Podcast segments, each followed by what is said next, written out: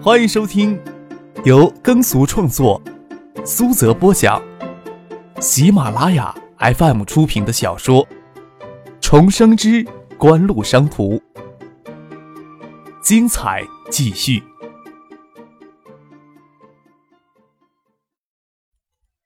第三百四十六集。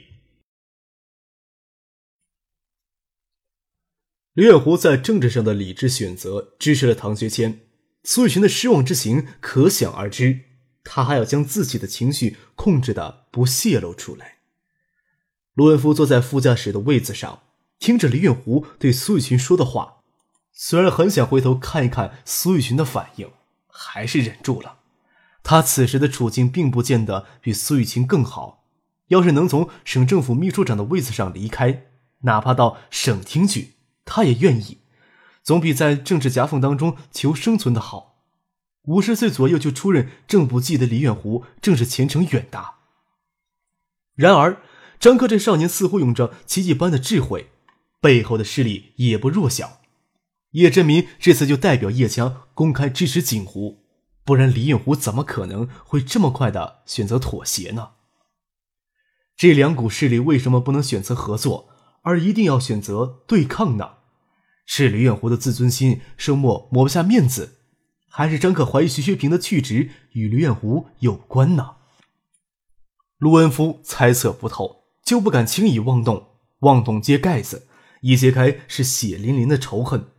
他这个省政府秘书长，说不定就成了迁怒的牺牲品。到了高速路口，与海州市里陪同人员告别，陆文夫特意跑过去跟张可握了握手。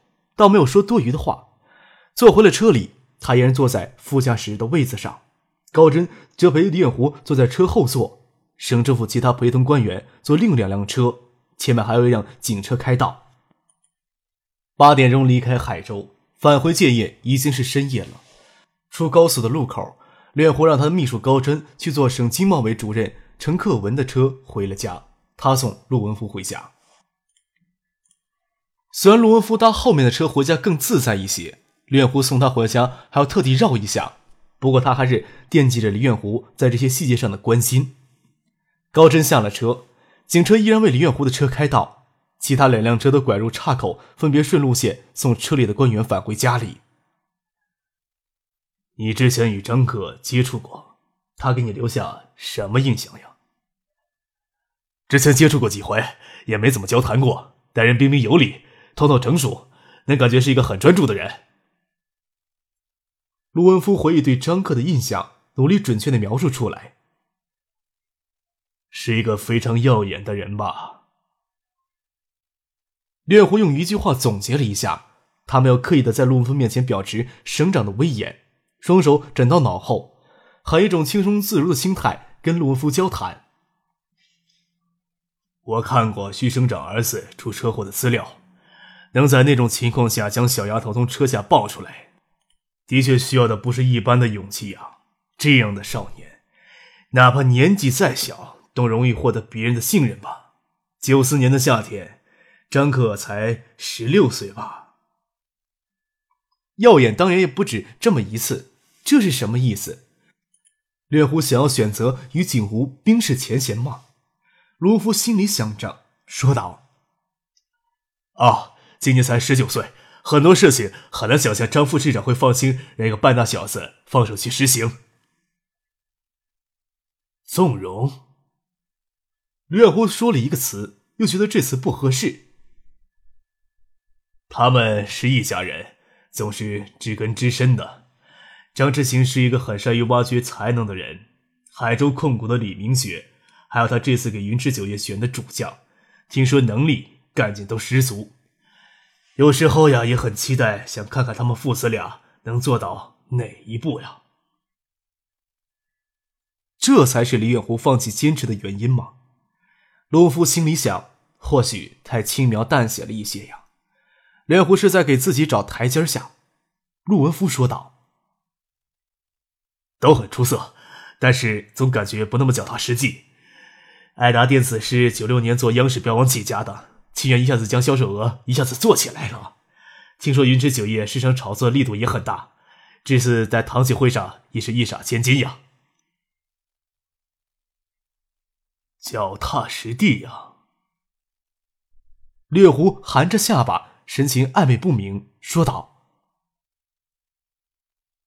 市场创新应该是值得鼓励的。”卢文夫不再尝试去窥视李远湖的心意想法，心想顺着他的口气，保留的发表一些建议。即使有些不一致的地方，也不会存在什么大问题。说道：“这次呀，爱达集团又在北京放卫星了。国内还没有一家企业能一下子掏出八九亿的资金来做技术研究。爱达集团虽然有一定规模不假，但是拿出这么多钱去做技术研发，实在让人难以置信呐。你也怀疑那个陈信生在北京说的话？”李远湖眉毛微微一跳，情绪也就自然而然的流露出来。或许如此吧。准确的来说，李远湖对于锦湖上科技园项目真实性将信将疑。即使制香项目，在看到星光纸业对环保的投入之后，李远湖也相信锦湖并不是纯粹拿生态环境保护当借口搪塞自己，心情总能稍稍平顺一些。但是有制香项目的前车之鉴。他就绝不会让自己处于被动，还要做歹局势进一步明朗。苏玉群没有胆量隐瞒林远湖委托告诉他唐学谦的话，看着林远湖与省委陪同的官员组成的小型车队离开视野，消失在沿高速公路延伸的夜色当中。苏玉群将林远湖车里告诉的话告诉了唐学谦，告诉他李远湖希望抽时间专门听下海州市里有关于将新桥。象山、翼龙三镇规划出来建设第二工业开发区的想法，唐学谦也没有想到李远湖会有进一步的表示，他就担心李远湖会支持苏玉群在市里蛮干，那样是他最头疼的事儿。没想到李远湖在政治考虑上是极为成熟的，并没有让个人的情绪带入到工作当中，这样的结果是最好的。唐学谦当即就决定明天召开市常委会议，尽可能让想法更成熟一些。让书面材料更充分一些。市里的陪同人员在高速路口也拼了好几辆车。张克坐进唐学谦的车里返回市里。唐学谦跟他说：“锦湖是江南第二工业开发区的主体企业，你要不要指定人明天去参加市委会议呢？第二工业开发区前期的投资额度还要指望锦湖能够承担重任呢。”那我让蔡飞娟过去吧。星光纸业二期的投资要算到今年，就是接近七个亿的投资。之后产能还会继续的扩张，艾达这边也会持续不断的上项目。条件成熟准备之前，主要只会上一些小规模的项目。若是顺利的话，十二三亿的投资额度应该是可以完成的。科技园的项目我当初考虑放到海州，投资规模也不会太大，两个亿顶天了。苏京东那群人都嘲笑我说，说我人练窝。考虑了一下，这边毕竟要有能安慰黎省长的东西。准备在建业做大一个，有个十二三亿打底就行了。招商局的人总不能什么事都不做吧？开发区去年招商还不足十个亿，今年要不能有突破，招商局的局长、党委书记统统撸下来，能者居之。唐学谦点点头说道：“我呀，也不能给你下任务，几乎应该是以自身的良性发展为优先考虑，且要做大做强不容易。”几乎能真正的发展起来，对海州才是最有利的。到了姚河路，李明学的车直接拐入东，进入新城路。车子靠过来，打开车窗道别。张克这才看到许思的小舅施卫忠一直坐在李明学的车里。唐学谦朝他们挥了挥手，让他们直接走，不要麻烦打招呼什么的。张可见唐学谦是认得施伟忠的，却不晓得他知不知道施伟忠与许思佳的关系。张可当做什么事情都没有发生过。时间还早，回到市委大院才八点半。张可随唐学谦到家里。离高考还有三个半月的时间，就打定要出国留学了。唐姐还是决定要参加高考的，更何况拿全奖出国留学的事情还没有头绪，总不能这头也落下吧？唐静一直就想着出去留学，要去香港，那样才与张可分开的不算太远。看着张可贼头贼脑的伸头进来。拿起桌上的香港大学介绍资料，做事就要砸他。大小姐呀，你别打我了，我都给你爸拉去做了一天的苦力，你都不晓得我有多辛苦呀。张可先护住脸走过来，挤到唐静坐的椅子上，贴着唐静让牛仔裤绷得紧紧的臀部坐下来，下巴磕在唐静的肩膀上。以前没有，不代表今年没有。几乎马上就会给香港大学捐助一笔资金，恰好够香港大学今年从内地招收十名学生的奖学金。你现在就要去争这十人的名额了。三月二十八号，建议的天空下着微微的雨。清晨走出房间，仿佛天地间飘荡着轻雾。当秘书高真坐车来接，外面的轻雾就已经成初春分明的细雨了。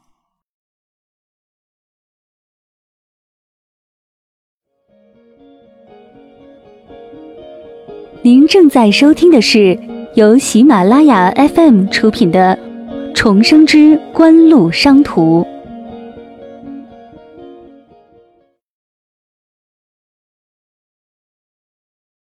李远湖坐车到省政府大楼，将手头较紧的事情处理完成。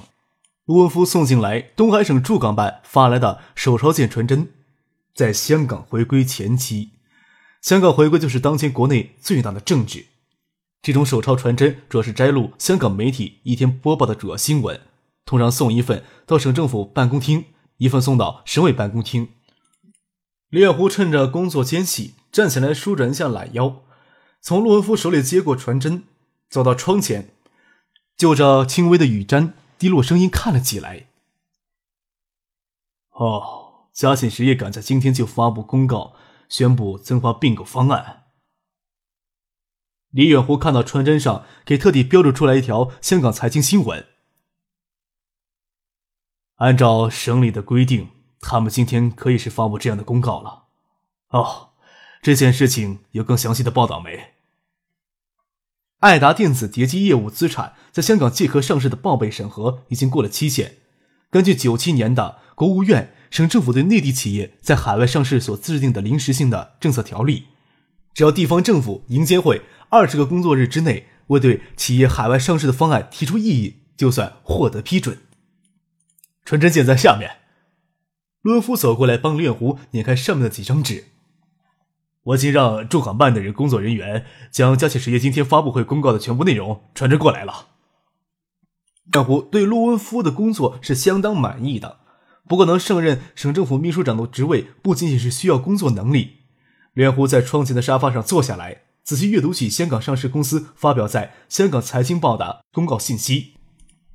嘉信实业通常联合香港证券商务所所指定的财经媒体正式发布公告，称计划以每股近四点六亿港元的价格，在港公开发行约八点二一亿新股，预计融资三十七点七六六亿港元，用于收购爱达电子百分之七十二的股份，将向香港越秀控股定向增发三点一九亿新股。用于收购香港越秀公司手中所持的爱达电子百分之二十八的股份，银河证券与国富金融将共同成为嘉信实业本次增发的包销商。嘉信实业将在四月二十六号举行股东特别大会审议增发方案。三十八亿呀，这大概是内地企业从香港股市融得的最大一笔资金吧。李远湖只是轻轻的感慨了一声，没有就此再多说什么。一旦增发并购方案成功实施，爱达集团将当之无愧成为国内风头最劲的企业。香港财经媒体还有条关于爱达电子的新闻呢。卢夫小声的提醒了一句：“在第二页上面。”让李远湖将手抄目录翻到第二页，指给他看。陈先生昨日代表爱达集团与香港大学签署合作协议。将借助等大的资源优势，在香港西城区成立一家产品开发中心呢。哦，刘远湖给吊起兴趣，他快速的翻动传真，找到具体的报道。驻港办将半篇幅的文汇传真都发过来了，又是一个五千万。李远湖记得爱达集团在北京的产品开发中心前期投入金额也是五千万，抬头看了一眼陆文夫。锦湖不会是想把全世界都忽悠了吧？陆文夫琢磨不透李远湖的心思，试探的说道：“这种事情谁晓得呀？前天星光纸业的周游到省里来给胡副省长做汇报工作，我遇到他，听他提起，景湖还要陆续在韩国汉城、日本东京、驻波分别成立研发中心，国内也不仅仅只在北京成立研发中心。哦，锦湖除了在北京之外，还打算去其他什么地方成立研发中心？李远湖问道。从海州回到省里之后，他这几天来很少主动谈到锦湖与旗下的企业。当时呀，与周游就在过道里匆匆聊了几句，也没细聊。我真怀疑，要同时在这么多地方筹建研发中心，是不是没有十分的必要？他们之前还收购美国的 ESS 公司，作为他们在硅谷研发基地呢。陆文夫说道。哦，对了，让你了解锦湖收购 ESS 公司的情况，你了解的怎么样了？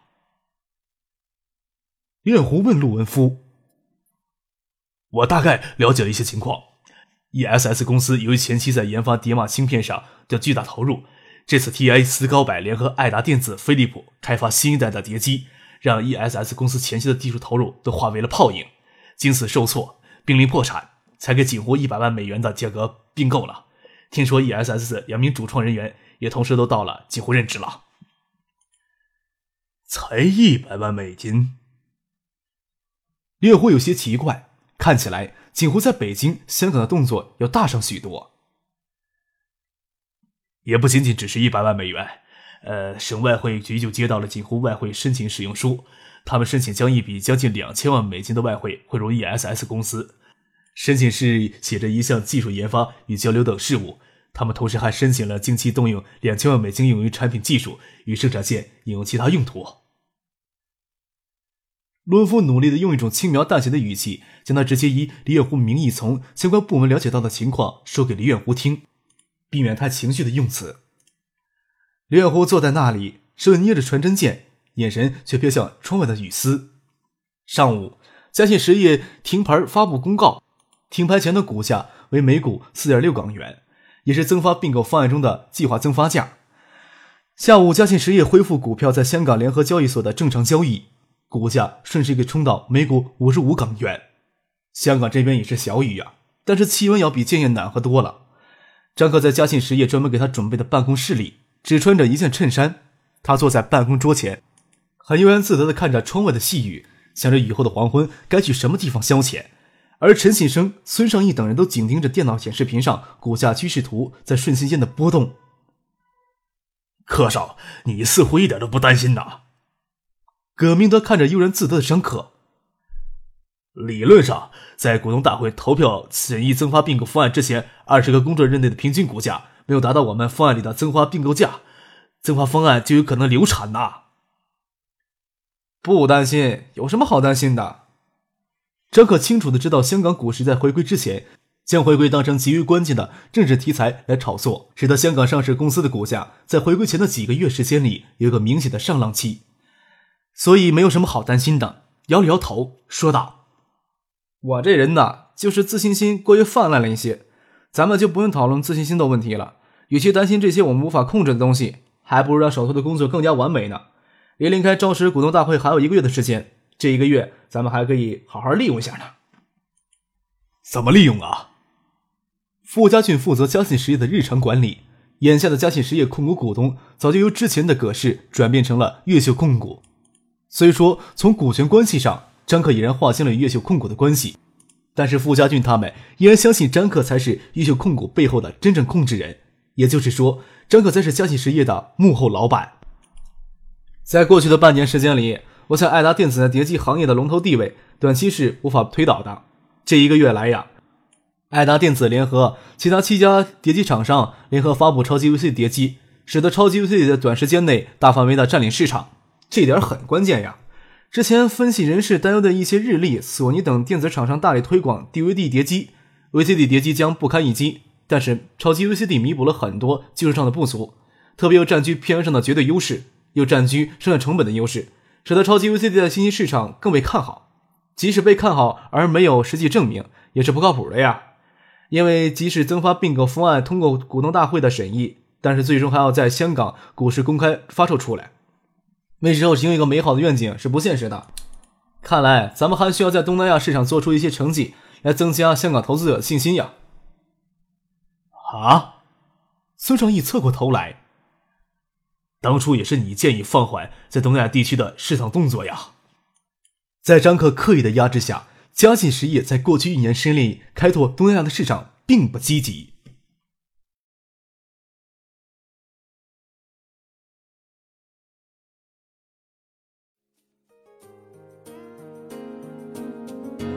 听众朋友，本集播讲完毕，感谢您的收听。